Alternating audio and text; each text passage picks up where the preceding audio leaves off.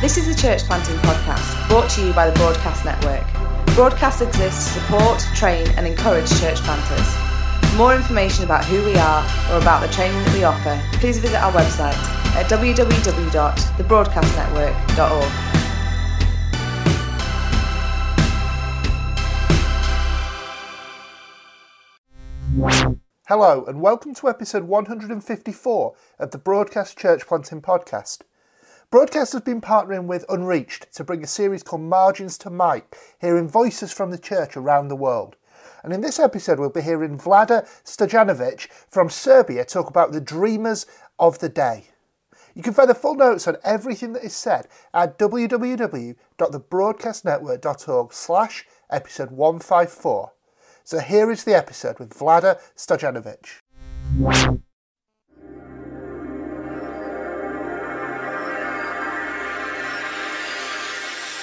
Nearly 20 years ago, I heard a famous quote from T.E. Lawrence. He said like this All men dream, but not equally.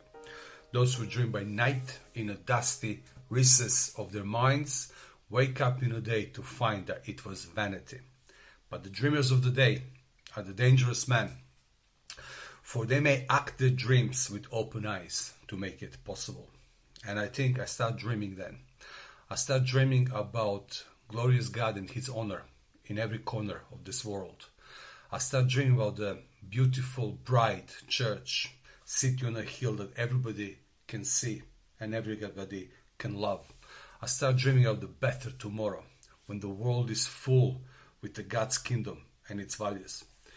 And I think I realized then that world really needs dreamers not just any kind of dreamers, but people who are able and they give themselves to turn the dreams in reality. Not the daydreamers. Daydreamers live in fantasy and they probably never give a one atom of their energy to turn the fantasy in reality. But the dreamers of the day, people who have seen something different in their mind, in their heart, in the vision from God, and they want to see that different reality to become reality mostly this kind of people are dreamers of the day. They go against the current flow. Uh, usually world goes in one direction and they don't like that direction where the world is going. They want to see something different so they swim against the current. And that's why it's many times for the dreamers of the day it's not easy it's difficult because they go against that popular opinion because they've seen something better, something the world cannot offer them, and they want that better to become reality for everybody. There's another quote I want to share with you. One of the my favorite quotes is from um, uh, uh, uh, Dr. Livingstone when the Mission Society wants to send him some helpers, and he was a famous missionary in Africa, and they wanted to send helpers to him to help him. And the leader sent him a message, message that's read, "Have you found the good roads to where you are? If so, we want to send some men to join you." And Livingstone replied, "If you have found men who will come only if there is a good road, I don't want them. I want men who will come even if there is no road at all." And my friends, there is so many roads that nobody walked yet. And we are probably the ones who are called to answer this David Livingstone's uh, David Livingstone's calling and be a man who will go even if nobody walks before us. To be a ones who are making those roads.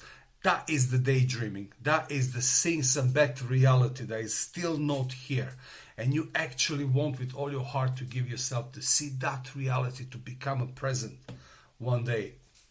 Now, our dreams are very closely connected to the ticking of our heart.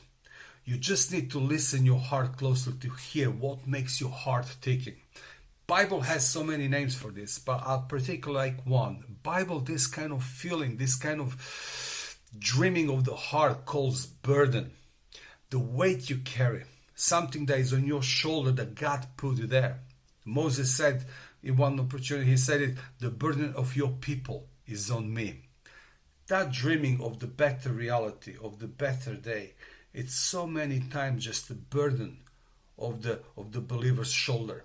And burden that is born in you when God in his mercy show you his heart and his compassion, his grief over this fallen world, but also when he show you a future he wants and future that is uh, a build in his mind and he wants to use you to be his instrument of bringing that future in a present. Future so magnificent so breathtaking that you are spoiled for everything else.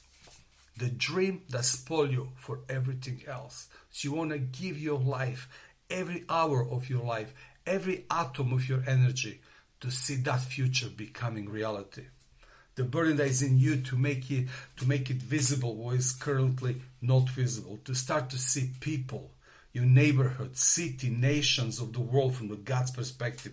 This burden refuse to justify injustice refuse to close eye to the sins of the people and oppose everything that is a contrary to the god's character.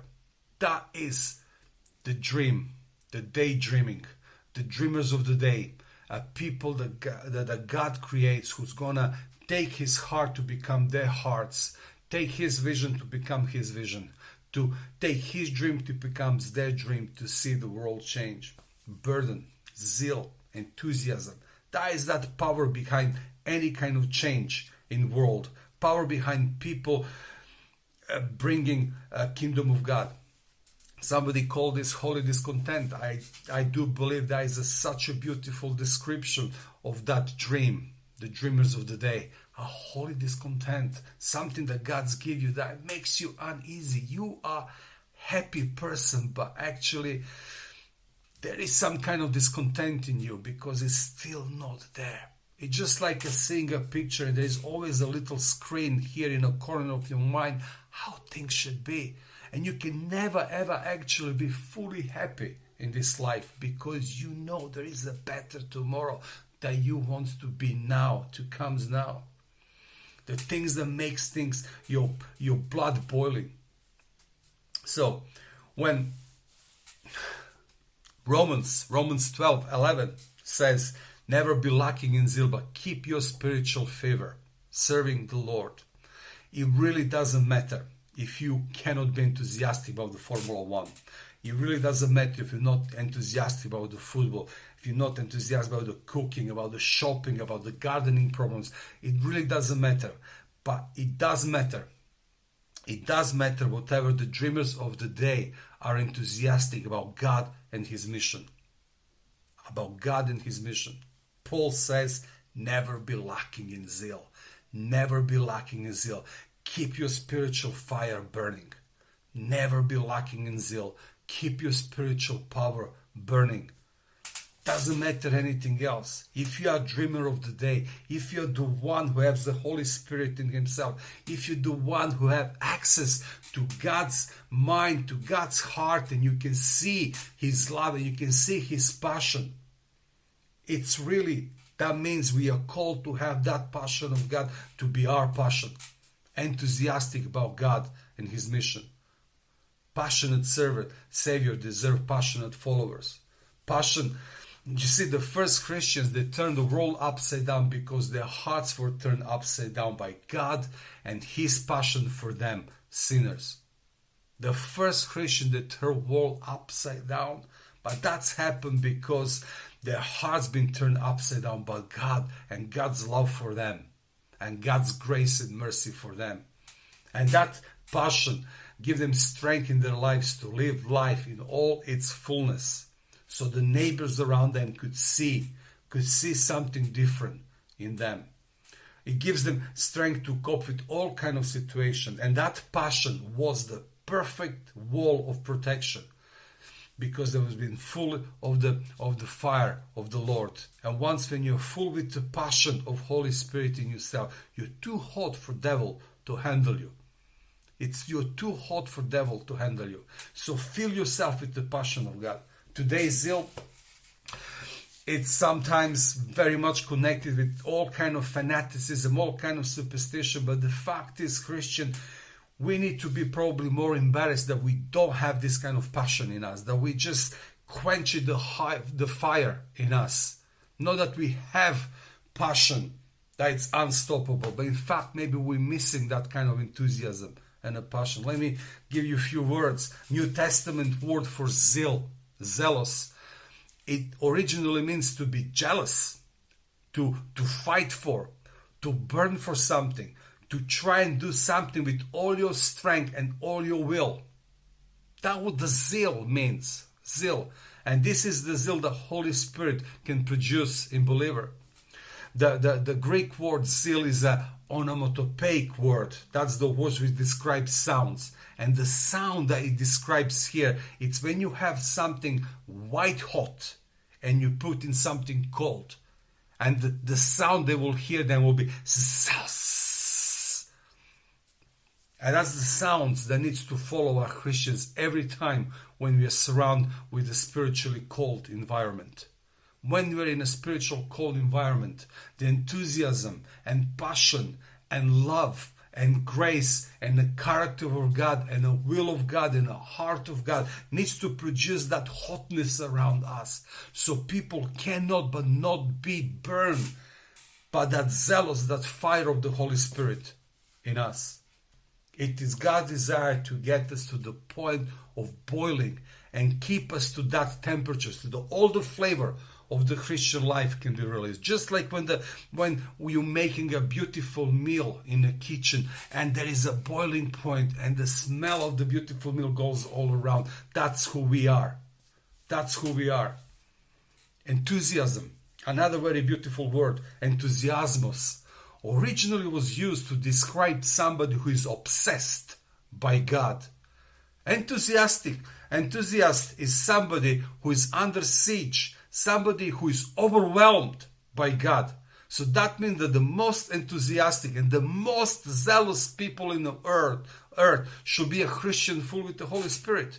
People who are under the siege of God. People who are surrendered by God. The point is, Keep your spiritual things in life to the boiling point. It is better to risk things to get overboiled than to never come to the boiling point. El dente is not the word you should use for the Christian. It's not the pasta who needs to a little bit undercooked or rice a little bit undercooked. You and I should be boiling with the Holy Spirit. We should boiling with enthusiasm, boiling with the zeal, boiling with the burden, boiling with the holy discontent, boiling with that dream we have. So the flavor of that dreams goes all around us and catch other people and fill the spiritually cold environment around us. Question. How does the dreamer dreamers of the day look in a broken world? Okay. How does that being a dreamer of the day, somebody who's seen something better, how does that look like in a broken world? Well, let me tell you from John 2. He says, John 2, 2 verse 14, in the temple course, he found men selling cattle, sheep, and doves, another sitting at the tables exchanging money. So he made a whip out of cords and drew all of them to the temple area, both ships and cattle. He scattered the coins of the money changers, overturned the tables. So those who sold doves, he, to those who sold doves, he says, "Get out of here! How dare you turn my father's house into a market?" His disciples remembered it was written, "Zeal for your house will consume me." In a world that is terribly broken by sin, it will be wrong to not be angry. And Jesus was angry more than once. He was angry with the self consuming religion without fruitfulness, he was angry with the self righteous justificism. And my question for you, my friends, how can you look at poverty in the face and not be angry? How can you that this balance between rich and poor and not be angry? How can you look at the politician, political corruption in the world and not be angry? How can you look at the rise of the nationalism and not learn from our mistakes from the past and not be angry? How can you look at the rate of the failing of families, divorces, and, and domestic violence and not be angry? How can you consider the confusion of the gender identity and sexual immorality and not be angry? How can you consider the state of art and the culture and popular entertainment and not be angry? How can you look at the state of the church? It looks like it lost its way and not be angry. You simply cannot look with the God's eyes, full with His passion, with the dream of something better that can be. You cannot look at this broken world with the eyes of true and a heart committed to what God says is right and good, and not be angry at the state of the things in the broken world. In a fallen world, anger is a good thing. In a fallen world, anger is a constructive thing. In a fallen world, anger is an essential thing. In a fallen world, people of character and consistency will always be angry. And anger is something we need to learn to redefine and master that skill how to be godly and how to be angry. So we need to master way of righteous anger that leads to prayer. Okay, that's how we diffuse frustration of anger in us. Not like being a grumpy people, so everybody around us needs to walk in an eggshell or become some kind of moralist or judgmentalist about everybody and just just rubbishing everybody around us or become frustrating people who are shouting all the time. No, that's not the godly anger. The godly anger, it's that it leads you to prayer because knowing that you're on a knees closing in God's presence, finally your anger finds some peace and you pour out your heart of prayer to God and you say, How long, Lord? How long? I'm waiting for this dream to become reality. How long? Please come. Please come and do something. It's when when this anger it's it's causes to find joy in investment of our resources and ourselves in a kingdom because I know I, I can do something. I can actually not just sit and be frustrated and angry, but actually I can do something with my hands. I can do I can do something with my resources, and then I find joy in that. It's also anger that calls us to get involved with the suffering of others because I want to do something. That's for the godly anger. That is such a good thing, necessary thing in this broken world, producing the believers. It leads us to prayer. It leads us to get involved with the suffering of others. It leads us to invest and find joy in using our resources for things to be better. It's a tender and giving. It causes us to expand the borders of our concern beyond us and ourselves. It costs us money, time, and energy, but it's a good thing. But you know what? Maybe anger is not exactly the main problem with our believers. Maybe the problem is that, that we should be angry, but we are not angry. That that the, the, brokenness of the world around us it becomes too much regular part of our life that we just got used to it. So, so when we hear the stories and when the news comes about the bad, broken things in this world, we say it's just that's bad and nothing else. Instead of finding motivation to go and pour ourselves to see God's kingdom and the better tomorrow come one day. So, what makes you alive? It's my question to you. What makes you alive? Because what world needs from you, it needs you with your dream, with your burden, with your godly anger, giving yourself fully for that day to become reality. What makes you fully alive? Jack London said this once I would rather be ash than dust. I would rather be superb material, every atom of me in magnificent glow, than a sleepy, permanent planet. The function of man is to be alive, not to exist. I shall not waste my day trying to prolong them. I shall use my time, my brothers, believers. If you're in 50s, 15s, 20s, 30s, 40s, 50s, 60s, 70s, 80s. Use your time. Don't turn your life in the dust, turn your life in ashes. Burn for God. Burn for God in the magnificent glow. Don't be a permanent planet. Be a magnificent meteor.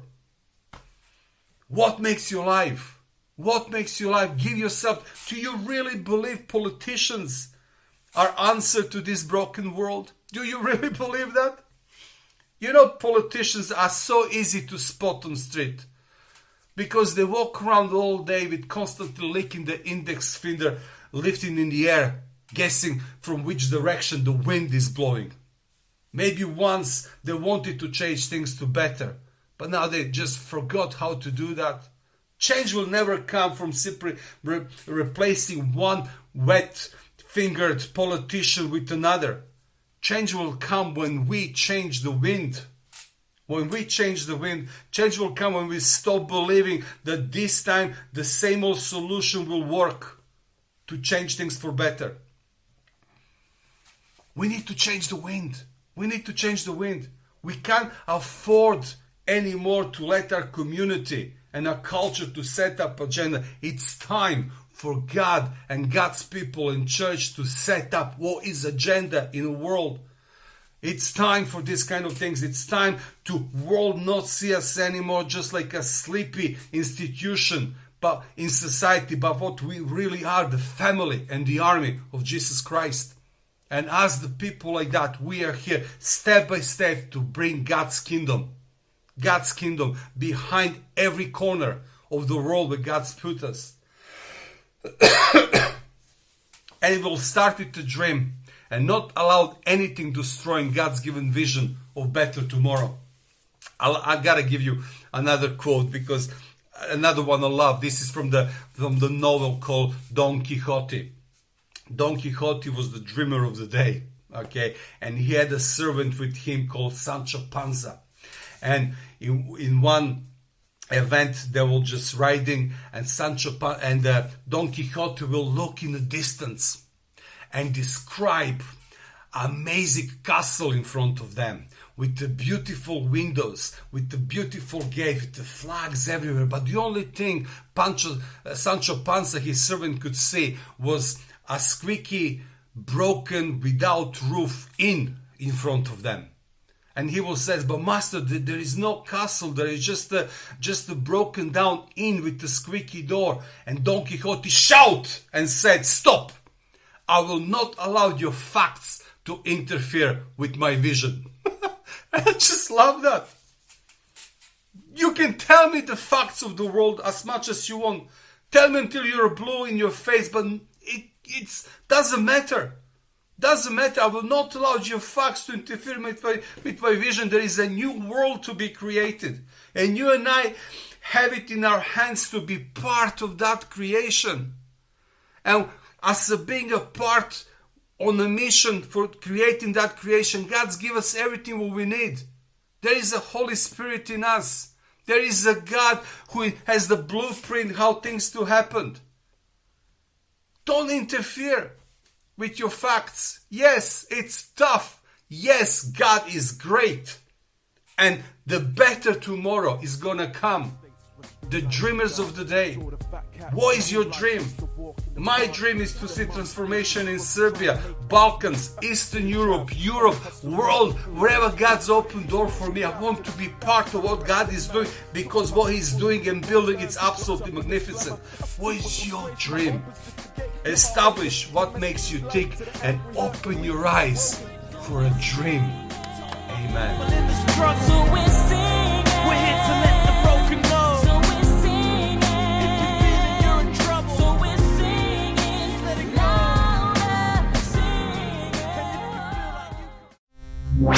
Thank you for listening. We hope you enjoyed this episode. And just a reminder, you can find the full notes on everything that was said at www.thebroadcastnetwork.org slash episode 154. See you next time.